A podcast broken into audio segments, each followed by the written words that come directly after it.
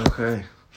Well, thank you very much for coming on, Koleah. Heck yeah. Um, it's exciting, actually. My first guest. So, first of all, and I've known you for like a little while, but I've actually wanted to sort of have this conversation with you because I just want to say, kind of at the outset, that I've been kind of just like inspired by your energy and your courage, actually. That Aw. yeah, I've like I've, I've really felt it and seen it just close up. So I've been like excited to kind of get to know you better. So first, I just want to ask. So just tell me where you grew up, kind of a little bit about your family, um, where you were born, that kind of thing. For sure. Uh, well, I grew up here local in Sonoma County, a little town called Cotati. Okay. Um, I grew up in actually kind of a unique situation, actually, though. My folks lived in a, um, like, they got together with other families and bought a piece of land, like, and we, so we lived in a collective. So it was super sweet. I always had lots of kids to play with growing up Wow. that were, like, my next Okay. door neighbors and So that's pretty unusual. Yeah, What What was that like? it was fun. Like, give me like paint the picture. Like, what did it look like? Kind of like, how did it feel? I mean, it was it wasn't too abnormal. I, I had like a normal childhood, went to school and everything like that, normal. But I'd say the main difference was that I had not only my siblings, but then I also had like all my extended siblings, which would be there would be like half a dozen other kids around that I could play with whenever. So sort of like every day, like people were around, or Mhm. like how did meals? and like my mom would go to work and she would just like leave us at home and be like, if you need anything, like Callie's next door. What did your What did your mom do for work? My mom's a massage therapist. Okay. Okay, so you, so you grew up in a community with mom who was a massage therapist, hmm and you have siblings. Yeah. Okay, who, tell me a little bit about just. I have a little brother and I have an older sister. I didn't grow up with my older sister though. Okay, and also tell me just because I honestly I feel like you're wise beyond your years. Tell me how old you are, just so I can kind of couch everything. I'm 21. Okay, you're Yeah. twenty. You're twenty one. 21. I turned 21 during a pandemic. Wow. Okay. So many, so many questions. All right. So, what about was your was your dad in the picture or? yeah, my dad was in the picture. My dad um, worked as a water treatment plant operator, so he's he was the guy who sat in a big plant and made sure that all the right amount of chlorine was going into the drinking water. Okay. so Are I you mean- closer to your mom or your dad? my mom for sure. And what's she like? Just tell me kind of as a person, like your your relationship, or like what's her vibe like? Oh, uh, I mean, that's a long and complicated story. Okay, yeah, As I it mean- is for most.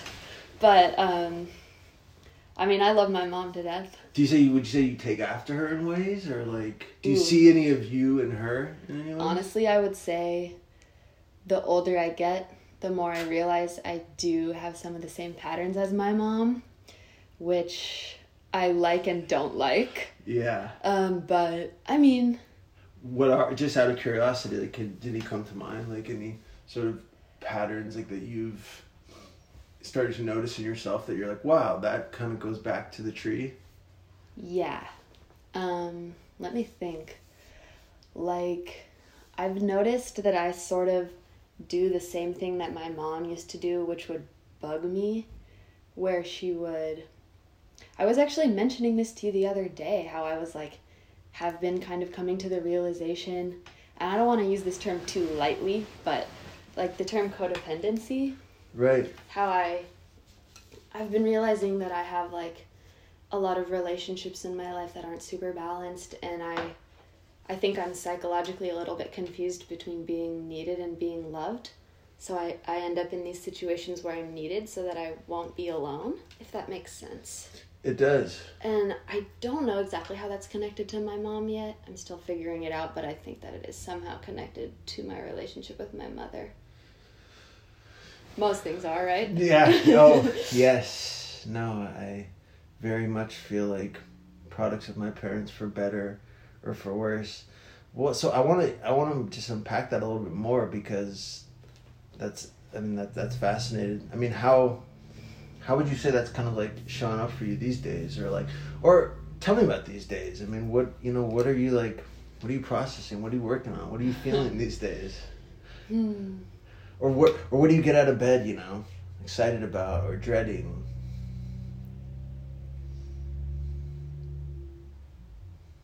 I don't quite know what to say. I get out of bed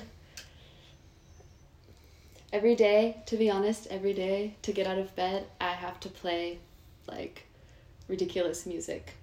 Like every day when I wake up, I either put on like some crazy trippy bass music or like Flo Milli. Like this morning I woke up and I was feeling super down because I had a bad dream. So I put on Flo Milli to wake up and it's just like dicks up when I step in the party and I'm like, all right, ready to go. Okay, tell me. Because I actually, I wanted to ask you a little bit about music and like your relationship with music. Like, what does it kind of do for you? A lot. Music does a lot. Music carries me through my day actually. I I feel like there's a lot that goes on in my brain and music is like this wave that will help carry me through my day. I'll How listen- how often would you say like on a given day do you listen to music or like what like what role does it usually play? I must spend like 30% of my day listening to music. Okay, Like- that's that's that's fascinating. Yeah. Would you say it's kind of like a like constant companion, sort of a therapeutic release, like both? Like, is it the art that kind of helps you like vibe with whatever you're dealing with, like channel it into the music and kind of offload, or what would you, what would you say? Mm, I'd say it is a therapeutic release for sure. It helps me feel my emotions and it helps me feel like not alone when you hear a song that you connect with. It can help like validate how I feel for me, if that makes sense, and it can help me fall asleep or it can help wake me up. It can help me get through a shift at work. What kind of music have you been feeling lately, or or or what are some of your favorite like? So what are your go tos? Like, what are your favorite songs or artists you feel, or lately what's been like resonating? Mm, I like all different types of music. Yeah. Is it like if you're in a different mood, you put on like? D- does the music does the music kind of match your mood, or is it sort of like Yeah, totally. yeah? Yeah. Anything lately been like, okay, yeah, that's it. Yeah. I mean, I'd say probably my number one song of the last couple months has been this song called Invitation by a girl named Ashnikko, which is like a real angry vibe song. Um, Um, tell me more, please. It's like a fuck you men song. It like it's called Invitation. It's all like this is not an invitation. Get the fuck out of my space. That's the that's the nature of the song. And I like to listen to it at least like once a day. Okay, there's there's so there's so many things I want to ask you. Like you've hit on a couple things like in the last couple minutes. One, just talking about like your emotions, which I'm really interested in for several reasons. But one is because I don't know if we've had a chance to talk about this that much. Is like, so I'm almost 37, and like I've had a really challenging time feeling embodying, sitting with my emotions, expressing it. It's almost probably been my biggest blind spot in life, and it's really hurt me.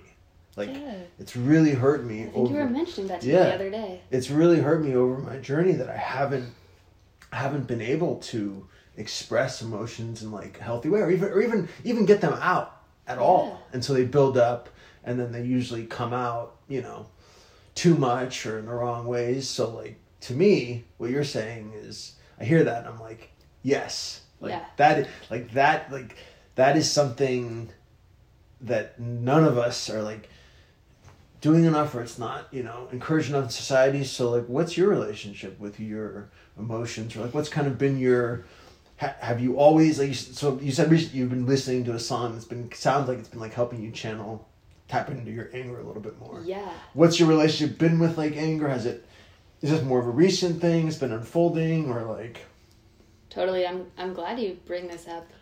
For me personally, all the lessons that I've been learning recently have been definitely a lot about um being able to like assert my own emotions and needs and not feeling ashamed about that or like I'm a problem for having them. I I don't know if this has to do with just me personally or like being socialized as a girl in this world or a combination of both, but I have found it hard to tap into my anger a lot. But I definitely have some stuff to be really angry about, and I find it actually super healing to be able to have an outlet for that anger, whether it be just like listening to music like that and like screaming along to it while I'm driving in my car, or like, you know, chopping wood or something like that, or just getting to say what I'm thinking to somebody. Like, you know, I used to not realize that I was just allowed to do that. Like, I was just allowed to have a personal boundary and make that choice. And if somebody else has a problem with that, then that's the problem, right? Like, I'm, this is a lesson that I'm really still trying to learn how to act out in my life. Okay, I just want to say amen. Thank the Lord that you're saying this. this. This is what I meant when I started the conversation by saying, just being around you, I feel encouraged and inspired. Like, the fact that at 21 you're even talking about this, you're even feeling this, like, I this has taken me decades to even start to drill down below the surface and be like, wait, what is all this rage? What is all this despair? What is all this frustration, loneliness, sadness? Like, you know, whether it's for my family system or society, but like at 21, you're already thinking about this, and t- like even the fact that like you're yelling and singing in your car, like, think about what the world would be like if more people did that instead of like discharging it on like people we love, Totally. or like colleagues, or like relationships, or families, or roommates, or you know, neighbors or people we don't know, right? Like, okay, so just getting down to the roots a little bit more. I mean, were there some challenges like early on or formative experiences that like you feel like may have kind of like given birth to some of that anger? Like, are there things you can kind of remember that you're like,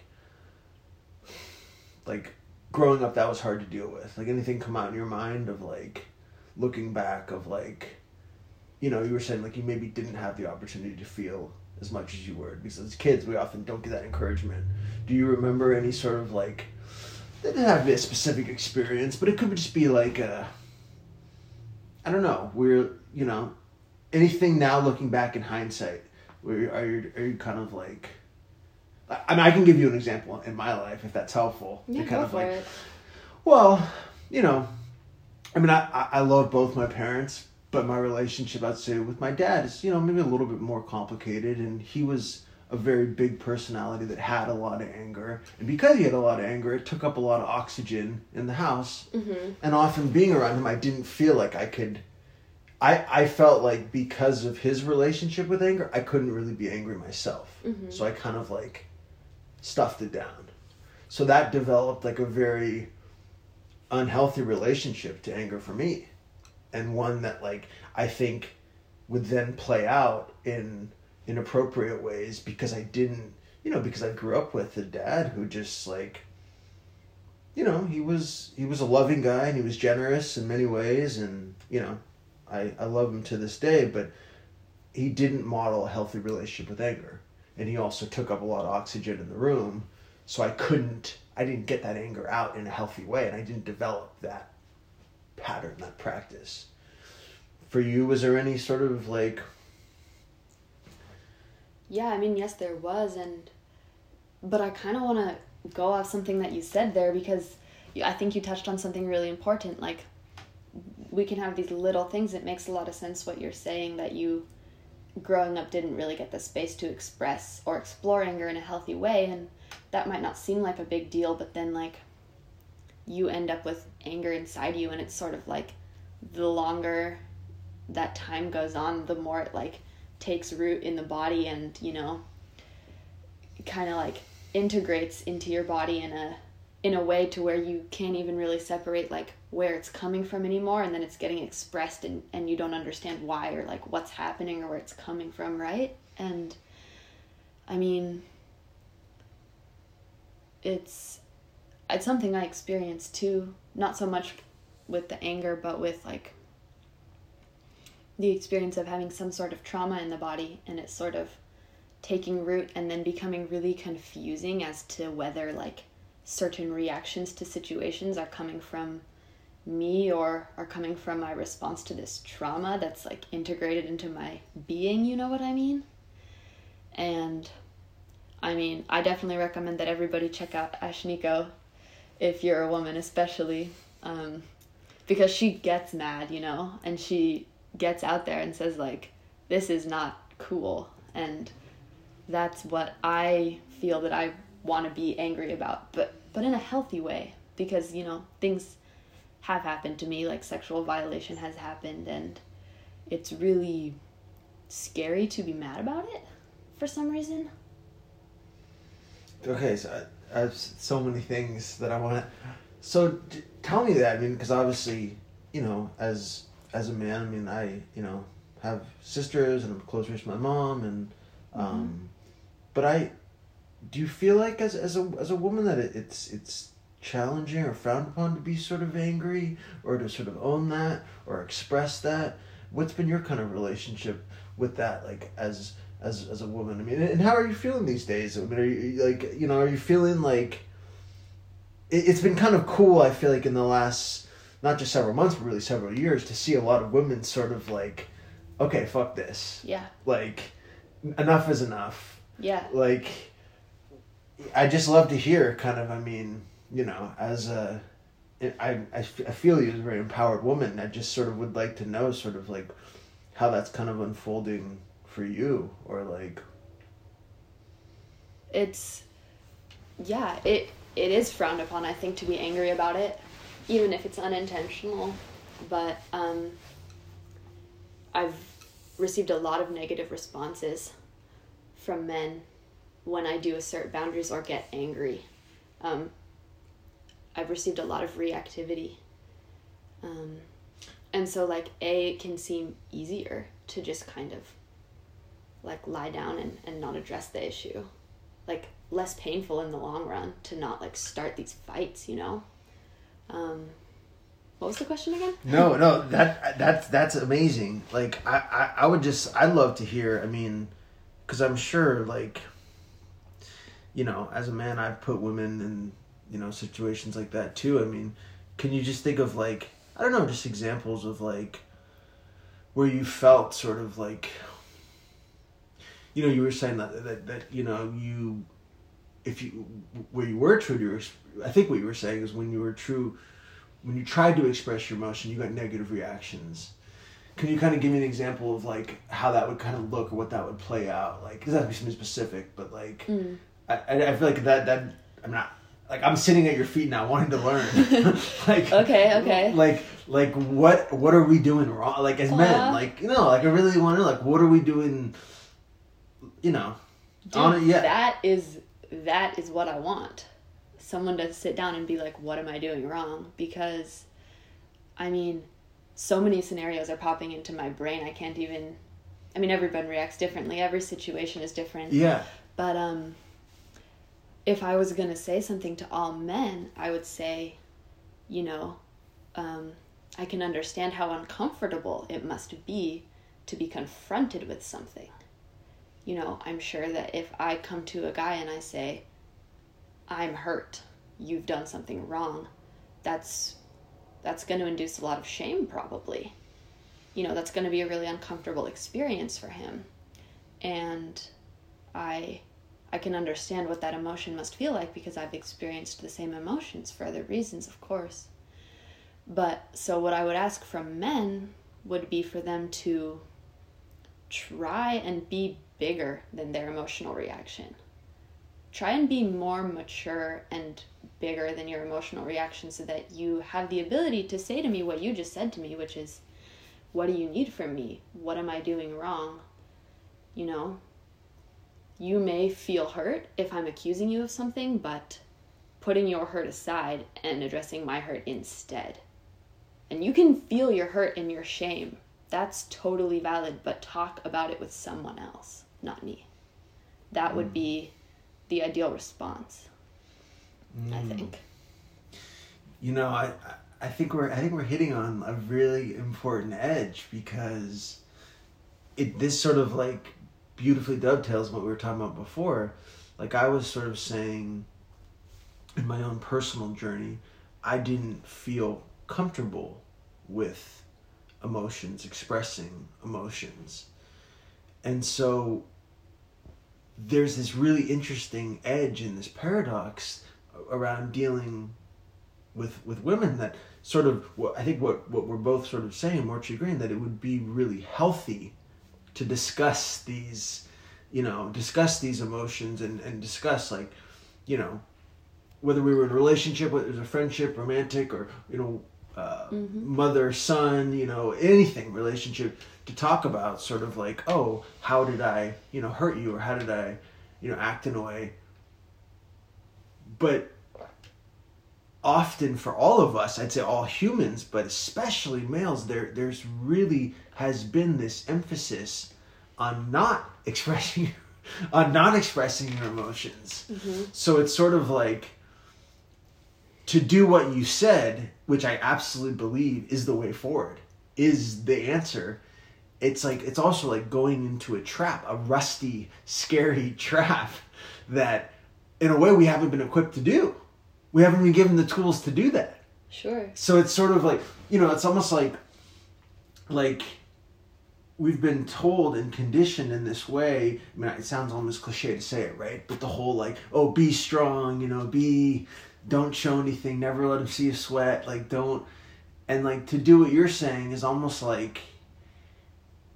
I, I think you, you you nailed it when you said the word shame, because it's like we're trying to avoid any of that sort of vulnerability. So, like, there's such a big payoff by doing what we're talking about, you know, in terms of like coming to the table and saying, like, you know, there's a humility. How can I, you know, right. fit with you and like serve your needs and like make it so you can flow? But it's been so discouraged to do that.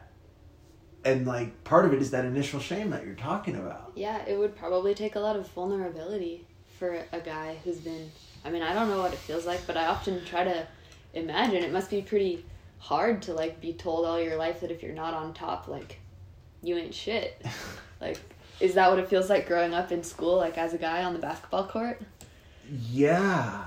I think that like hopefully the world's getting better about it, but I think there has been this pervasive almost like survival of the fittest.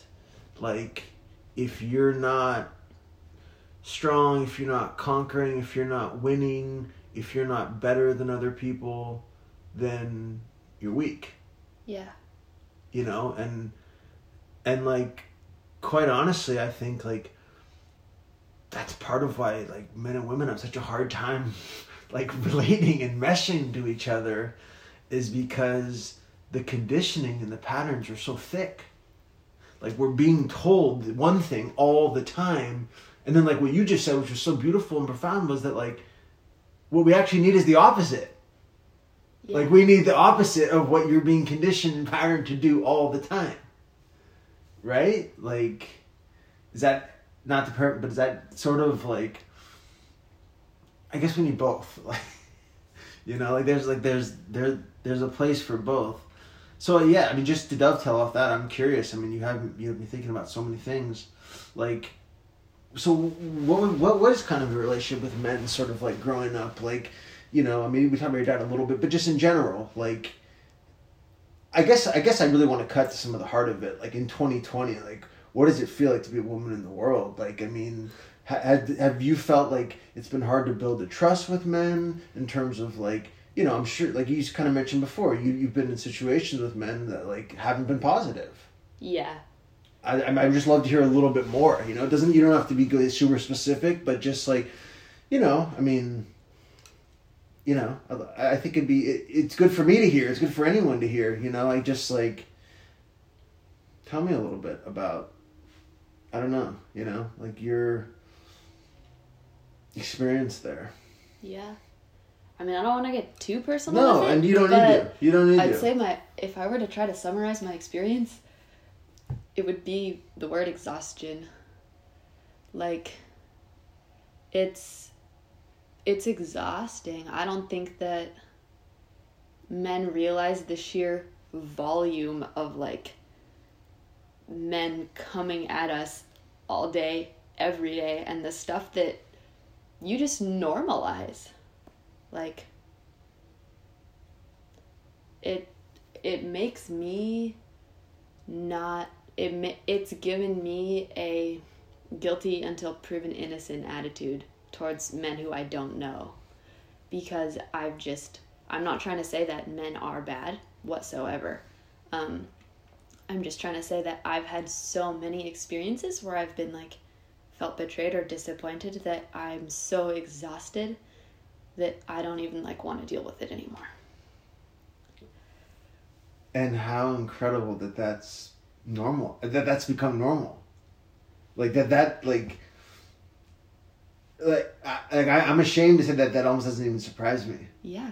Like like I, I'm embarrassed for myself and for all you know. I mean, I feel like I want to apologize on me and behalf of me and all oh. men. No, no, no and I, and I, I don't, it's always like the but best. I but I don't mean that on like falling on the sword. I mean that in like, I think as men we know on a deeper level like the pain and trauma that we've inflicted and, and you know part of it is the conditioning i was talking about y- y- years decades thousands of years of conquering i mean this is there are roots to this shit yeah. there are some very dark roots to how this has gone on you know a lot of the world there's been a lot of like raping raping and pillaging in the world to establish a lot of things and this has been built into our dna but to hear that from like a, for hear from that a woman is like it's so heartbreaking and confronting.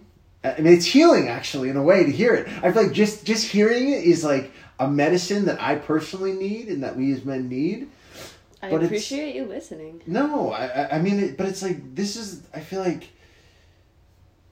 beyond any podcast, beyond anything, this is like a conversation that like has to be had on like in like a family system in a society like a well i mean this is kind of the conversation that is happening in 2020 in like a lot of different ways in like male female dynamics in race dynamics in socioeconomic dynamics in justice like all over the place and i feel like just by you sharing like your experience of being a woman it's like it's a wake-up call it's like this isn't cool, you know? Like this isn't it's not cool that like you're 21, that's not that old and you already feel that way.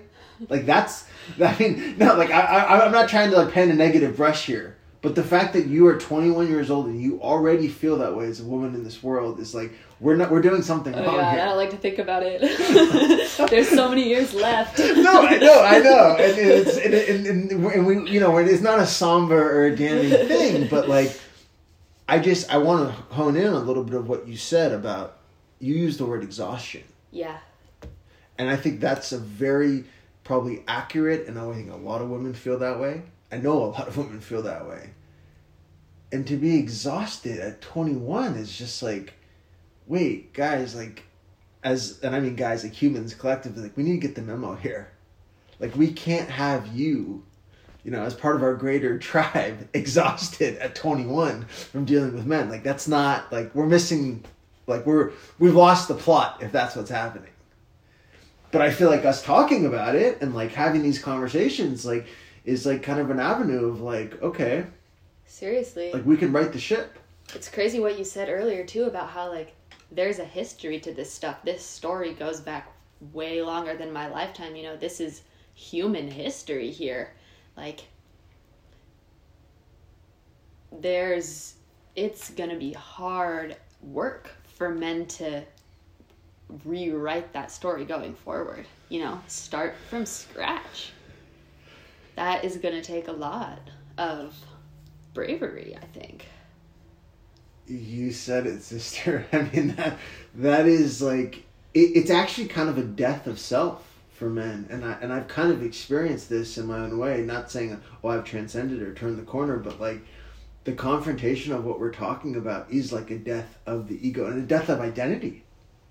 Like it, like almost like like it's like throwing out the operating manual of what it means to be a man, Truly, sort of. Yeah, turning your back on your on the culture that you've been raised in for generations. Yeah. Yeah, and that's something I've been thinking about a lot later, a lot lately, sort of this idea of like how do we not throw the baby out with the bathwater kind of thing. You know? Like like there are some healthy constructs about what it means to be a man for sure. What Oh, it means to be definitely. No, but but but like but but I think that one thing that we're seeing happen and um and I'd be curious to get your thoughts on this is like the conversation we're having right now there's like a whiplash effect to that on the other side where you see people like digging their heels in harder on like these topics. Like like feeling threatened or ambushed so they're like oh okay you want to see like you want to see what like forces you want to see like what the roots of these are? Like you haven't seen anything yet. And like we're seeing that in this country play out right? Like like i know one thing i appreciate you and i want to ask you about too is like i know you like follow you know society and politics and sort of what's happening in these things. Like it's kind of amazing to see where we are as a country and as a world. Like i feel like a lot of people are waking up no question. I feel like we're part of this shift this like really exciting. And part of that shift is like the darkness digging its heels in and like clenching at the same time. So it's like it's it, it's kind of like i really like that you know on this point it's sort of like I, I, I guess I don't know a way other to say it, but as we go into this, like, almost like the demons are unleashed mightier somehow. Like I, I I don't know if you're seeing that sort of like in the sort of societal political landscape, um, but I'd kind of love to hear like what you've been thinking about because I know you've been sort of active in like stuff that's been going on lately, and if there's been sort of like things you've observed that have sort of moved you or you know Yeah, we definitely noticed that. Um, protesting for Black Lives Matter, the whiplash coming back, um, you know, so many more demonstrations of things like white nationalism and the Proud Boys like parading through the streets like we haven't seen in decades in response to people saying Black Lives Matter, right? And it's sort of like I think this is what you were getting at when you say like when you dig into these issues, you expose the whole yin yang of the situation, right? Like you expose the whole duality of it. And I do think that it um, relates on a personal level too. I'm not. I'm. I'm not trying to say this like I know the answer, but sort of when you do dig into yourself and like look at traumas or patterns, like healing is going to be a process of feeling all the bad stuff fully. Like what's the word where you like stuff gets let what's the word for that? Um not like an exorcism Purging, that's the word I'm looking for. yes yes totally and and and you said something earlier that I, I that you just reminded me of that I wanted to go back to. Um, you said something about like it shows up in the body. yeah. Like that that we kind of carry these things, and I've I've really had that experience. I I would be curious if like if you felt that, like if you've felt like okay, just as, just as a, a tangible example, so when you listen to that song you were talking about and sort of like get in the car do you does your body feel like a release? Do you feel better like on like a a level? Sometimes. With with this specific stuff this is totally specific to me but i have a feeling right in my chest like a pain like in my heart literally and it is super visceral for me and i'll feel it if i'm feeling like bad stuff like if i'm in a situation where i'm i'm feeling like a little triggered or like i'm having to like talk to a guy like i'll feel it then like clench up but i'll feel it also like if i'm in a really loving space. Like if someone who I love is holding me really tenderly and I feel super safe, I feel the exact same pain in my chest there. Really? Yeah. In, And so, I, I can't really explain it either, but it's like both the both sides of the story collide and result in me feeling this feeling. okay, but that's that's fascinating. So you're saying that even in like the tender, loving moments, it can sometimes manifest as like pain. What I'm telling you is that um, healing means feeling. So, and that's why people are so scared, myself included, to actually go inside and look at this stuff and actually heal. Like, why people don't want to go to therapy and talk about their shit. Because healing means feeling all this stuff. Oh my god. I want to say a thousand times yes. like just I I have to almost repeat that for myself because it's just so feels so true that healing means feeling. And it's scary. Like, we don't want to feel that pain. It's a lot easier to just keep going forward, even if you're trapped in a bad pattern. We were talking about this the other day on a, on a national level as well. But one thing that I realized the other day that is the good news is it's got to be a two way street. If healing means feeling, then feeling also must mean healing. So the fact that you're feeling these things means you are also healing them. So like you're on it's good news. Right? Yes. No, it is, it is okay, it is good news and I think like a very tangible um my my uncle actually wrote a book sort of about this. Oh, no and, he, and and he started yeah, it's actually called Healing Your Inner Core. And the beginning starts with this coyote he actually found in a canyon in a trap. And it was a rusty trap and the coyote's you know one of his limbs was in the thing in the trap. And the coyote, coyote of course naturally instinct kept pulling away from the trap. Yeah. but of course as the coyote, coyote pull away from the trap there's only a few ways that's going to end either going to die of hunger because he's stuck in the trap or rip off you know a limb but the only way to release that trap is to actually for the coyote to go into the rusty, scary trap, and un- and that will actually unhinge it if it goes into it. And I think that's kind of what we're saying here about healing being feeling Yeah, totally. is that like we're not gonna let's not like pretend that healing that the feeling shit is is easy right like how do we feel more like how do how do we normalize feeling like what One of my best friends, Azrael, always tells me this one phrase. She always says, The only way out is through. And um, I'm no expert, but I've been reading a lot of like Buddhist texts lately. And I think that what she says to me is very Buddhist. I'm I'm really interested in that tradition because they talk a lot about how like the only way out is through the goal is now all that type of stuff mm, like your definition of contentment should include grief and pain. Mm, it shouldn't be the absence of it. You know your definition of bravery shouldn't be the absence of fear. It should be your ability to expand enough to hold fear and be okay with it. And now you're brave right?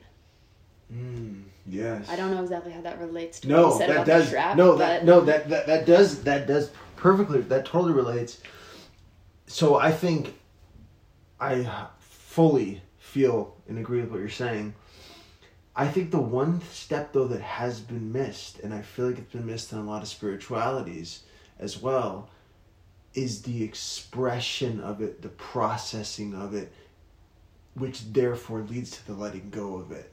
Mhm.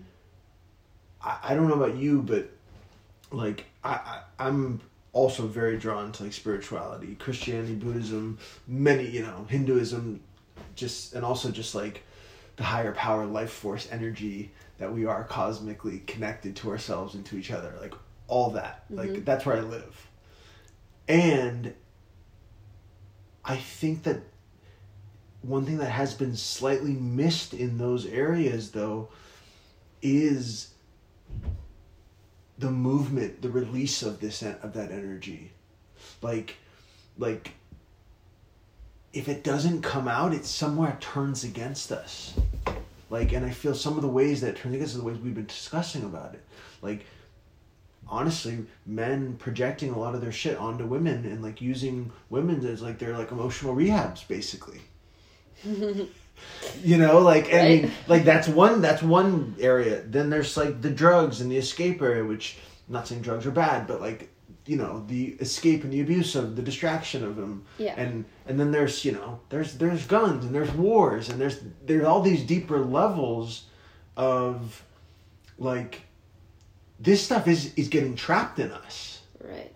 and it's not coming out. It's not being expressed. Like i meant what i said at the beginning of the conversation of like you yelling in your car to a song is like a heroic act like that that's not like a small like oh you know Koleah just being like fun and wild. Like that has to happen. Like we have to figure out ways to do that. And and like i can say that for as a whole men aren't doing that and it's like disastrous. It's leading to a woman like you saying you're exhausted at 21 mm-hmm. like these are very connected these, these these are not random points in like isolated into space and time. Like these are Yeah. directly correlated things. Totally. like like like not expressing these emotions that get trapped like actually lead to like the inappropriate projecting and like hunting of women and making women feel threatened. Like that's a direct correlation. I know it because i've, I've lived it. I've experienced it. Like and like like these are not ethereal abstract concepts we're discussing. Like these are direct like connections and like consequences of this work not being done. And i just like i'm so excited to hear you like discussing and pro- like like i really hope that like even this conversation is like the beginning or the continuation of more of this talked about because I almost feel like for the most part this is like these are almost like secrets like being held and not being like I don't know if you feel that way but like I mean hasn't 2020 been kind of like a volcanic eruption of shit because stuff is breaking? I think so. I mean, I mean, I could, I definitely believe what you said that all this stuff in the world is a result of of things going unprocessed. Like even war. Like I don't know. Is all is all this stuff just people like not being able to process grief for generations?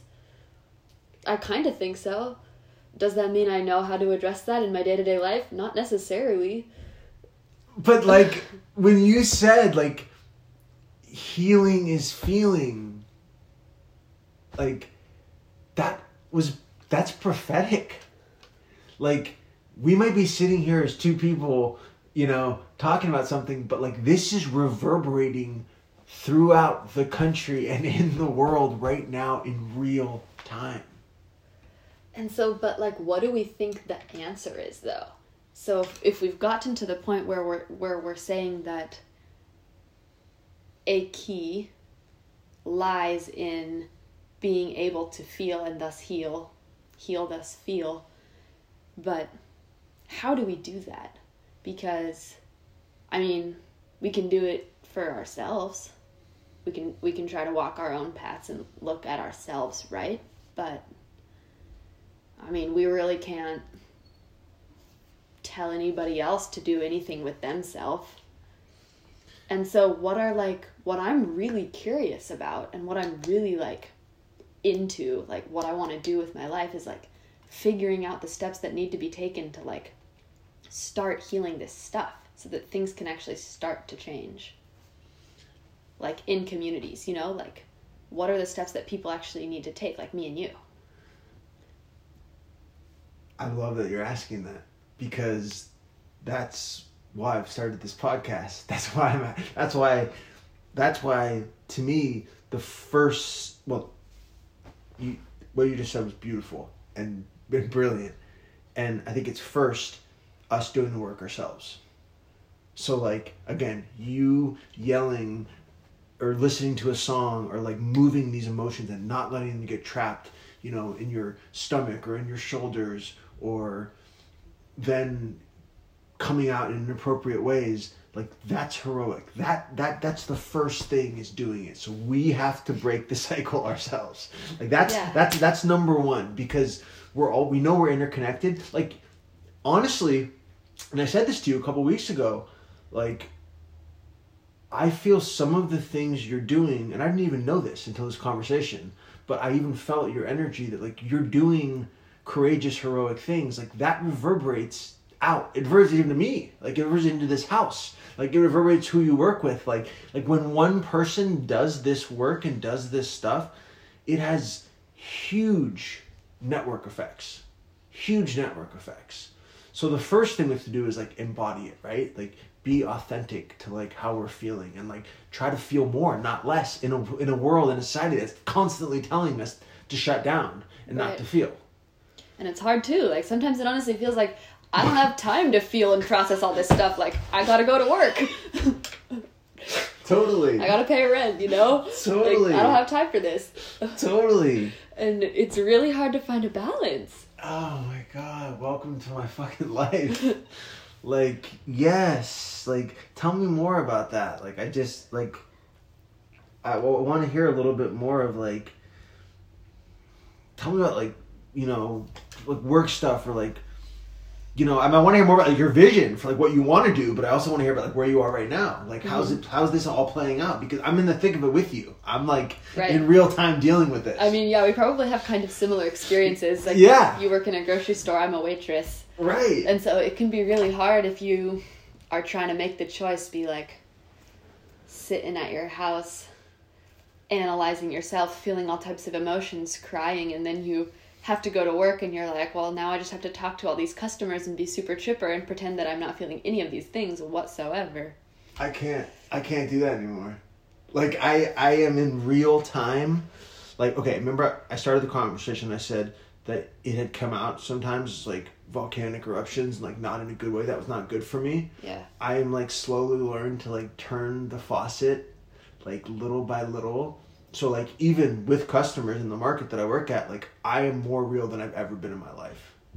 And mm-hmm. sometimes that doesn't manifest in like them having the best experience with me Okay. like a, like a fine like a fine one like a professional polite but like not in me like abandoning myself which might mean people pleasing Like when people put their broccoli on the on the belt and they say, "How are you doing today, man?"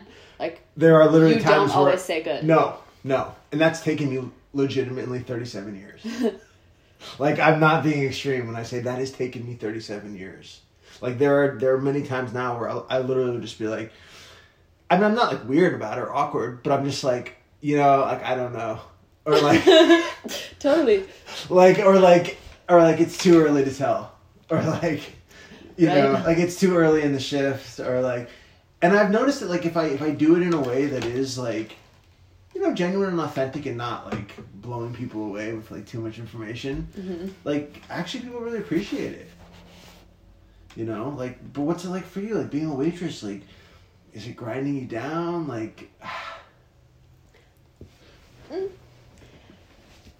I I used to be a barista before I served tables, and it reminded me a little bit more of the interactions that you get to have with customers, where I would get to have like a brief interaction with them, and sometimes I would be honest. Like they'd be like, "How's it going?" I'd be like, "I'm hanging in there," you know, something like that. that is one of my And they'd be like, is one of my "Oh." go-to's Me too. And then we'd have a moment of connection, you know. hey Um, but being a waitress is different because you quite literally see the direct results of your behavior in your tips. Um, it's so much about the tips, this work, that um, I don't really feel like I get the luxury of being there's a there's a definitely a certain persona that I have to present all the time and not only for because I want to make money but also because it's just a different culture. I'm I'm being watched and there's a certain standard that I have to meet. So Right. that's different and some days it really wears me down and it's really hard. Um but there's other days that I actually really appreciate it because it's not fake. It's me going and leaving my other self at the door and then it's me tapping into my real my real joy, you know, to interact with these Mm. customers. Totally. And it can actually be really helpful. It can actually to- totally turn my day around sometimes. Right. So I like that aspect of it. There's a balance, right? Like, and this is exactly what we were talking about before. And this is why I think it's so important to sort of like strategic, appropriate discharging of emotions. So then when you're in other environments, there's there's that like you can hold like it's like the yin yang. You can hold the other side because the other side's real too, like you Mhm. just said. Like the joy of it, like like they're both part of your authentic self. Like I think, Mhm. I, I just think for so many years for me, I was so heavy on like the manufacturing joy side, the like wanting other people to feel good, that I completely abandoned the other side. And like, what goes up must come down. So like, I you know, I was beaten by that other side because I didn't acknowledge it. So so I'm curious. So like, let's just say resources were no issue, you could do anything. What would you like to be doing? Like, Um, I'd like to be a mom.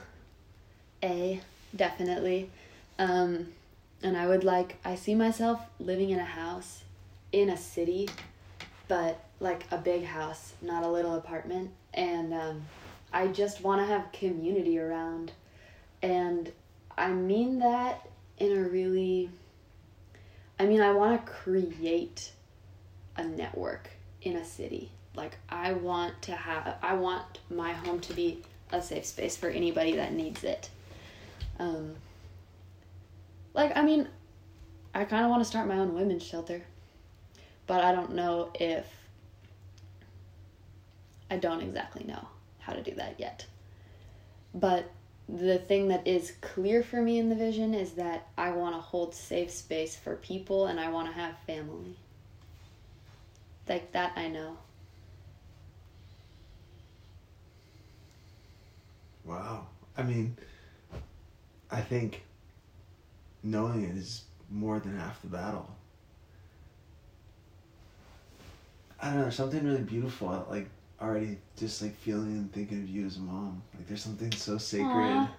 There's something that just feels so. I don't know. I guess sacred is the way I would Yeah. look at it, but I. I think you're gonna you're gonna be just like an. Aw. I just the idea of you stewarding and shepherding human life just is so magical. I'm excited. No, I'm it is. excited, and- It's- And I'm not gonna do it now, but I'm excited. well, you're gonna do it when you're right when it's right. hmm But I also I also think equally as important is like you your desire for like community and building a network and like people supporting each other. Yeah. I think that's kind of actually the key. It's actually it's kind of funny because earlier I was like, so what are the steps we take, right? But I actually think community is a huge part of this because we live in this country that like the political system like the system isn't going to do it for us. The system doesn't want to support people. The, the system wants to make money right? Like the system is not going to be there for you. And so like we can't I mean yeah vote keep voting do everything possible but we can't really wait around for politicians to take care of us. We have to do this shit ourselves. And I think about that like if a civil war happened or when climate change gets really bad and when there's an apocalypse like do I know any of my neighbors? Do I have a network? Do I have a plan? Right? I think how we're going to survive is actually by just coming together. God, like from your lips to like the reality we need, like that's the shift right there. Like that's actually what like you you kind of started our conversation saying this like you mentioned something else that was like good news like this is good news like as overwhelmed as we are like you just said it like we actually do have the blueprint Right.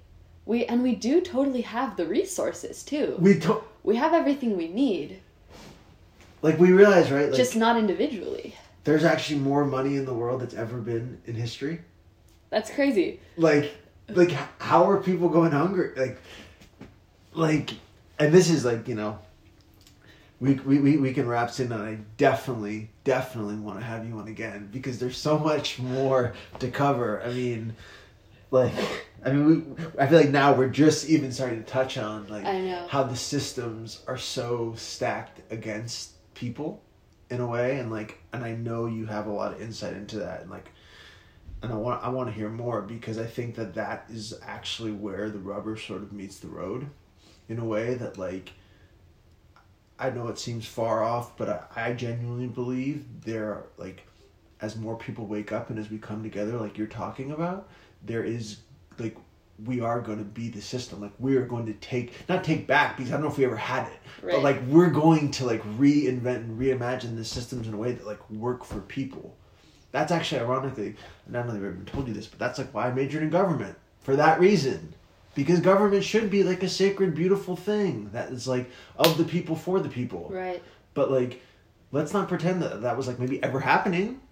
Definitely not. we can tell ourselves that, like we can say that, but like, I think this is like, like I I I, I and I mean this, like I I feel and look at you as like a visionary, you know? Like you may be a 21 year old girl right now in this season of your life that's a waitress, but and you're like a visionary healer that we need to be thinking about and having these conversations. And it's like you said, it, is about coming together. And then also, you know, we can get into it next time, but I appreciate that you've been like attending marches and, and and one thing I just wanted to quickly, you know, before we wrap up is just tell me a little bit about the thing you, you worked on with some of your friends, you know, about like raising some funds, and just kind of like what it was, the scope of it. I mean, I think it might be past now, but I still just want to like just hear a little because I think that's such a cool, courageous effort you did. yeah, that that project is actually just wrapping up now. That was a really cool thing. Um, Tell me just a little bit about ended it. up like- happening. So and it was t- it was crazy too. It was all through Instagram. Like we didn't even literally just through Instagram, and the community totally stepped up. We just put out a call saying we wanted to do a raffle for um, raising funds for harm reduction, which I could have an entire conversation with you on this podcast about the concept of harm reduction itself because it's one of my latest obsessions. Can, well, But- can, can, can you can you give me like a, a few seconds now? I just want to Yeah. like So we're talking about harm reduction um, with regards to substance use. So some examples of that would be like providing people with Narcan, which is a drug that stops opioid overdose in the moment. Um, you know, providing drug users with clean needles so that they aren't getting sick. Uh, providing them with fentanyl testing strips uh, because all types of stuff is cut with fentanyl these days. Stuff like that um, you know, water, food, blah blah blah. But uh, harm reduction as a concept is is fantastic. Like voting for Joe Biden over Donald Trump was an act of harm reduction, right? You know, getting in your car and buckling your seatbelt, that's harm reduction. It's like we all know cars are dangerous and they can kill you and we are still going to take the risk, but we're going to wear a seatbelt to make it just a little bit safer along the ride, right? So, um, it's all about like sort of taking a neutral approach to these dangerous or harmful situations and not judging them as good or bad. Just saying, how can we take care of somebody in the moment? How can we make them safer in the moment? How can we maybe save a life so that further down the road they'll have the opportunity to get the help they need? And so we got donations of art and all kinds of stuff from the community herbs and gift certificates and art and clothes and people just wanted to give us stuff for our raffle. It was amazing and we raised hundreds of dollars and literally just through posting it on social media and people bidding on it. That's amazing.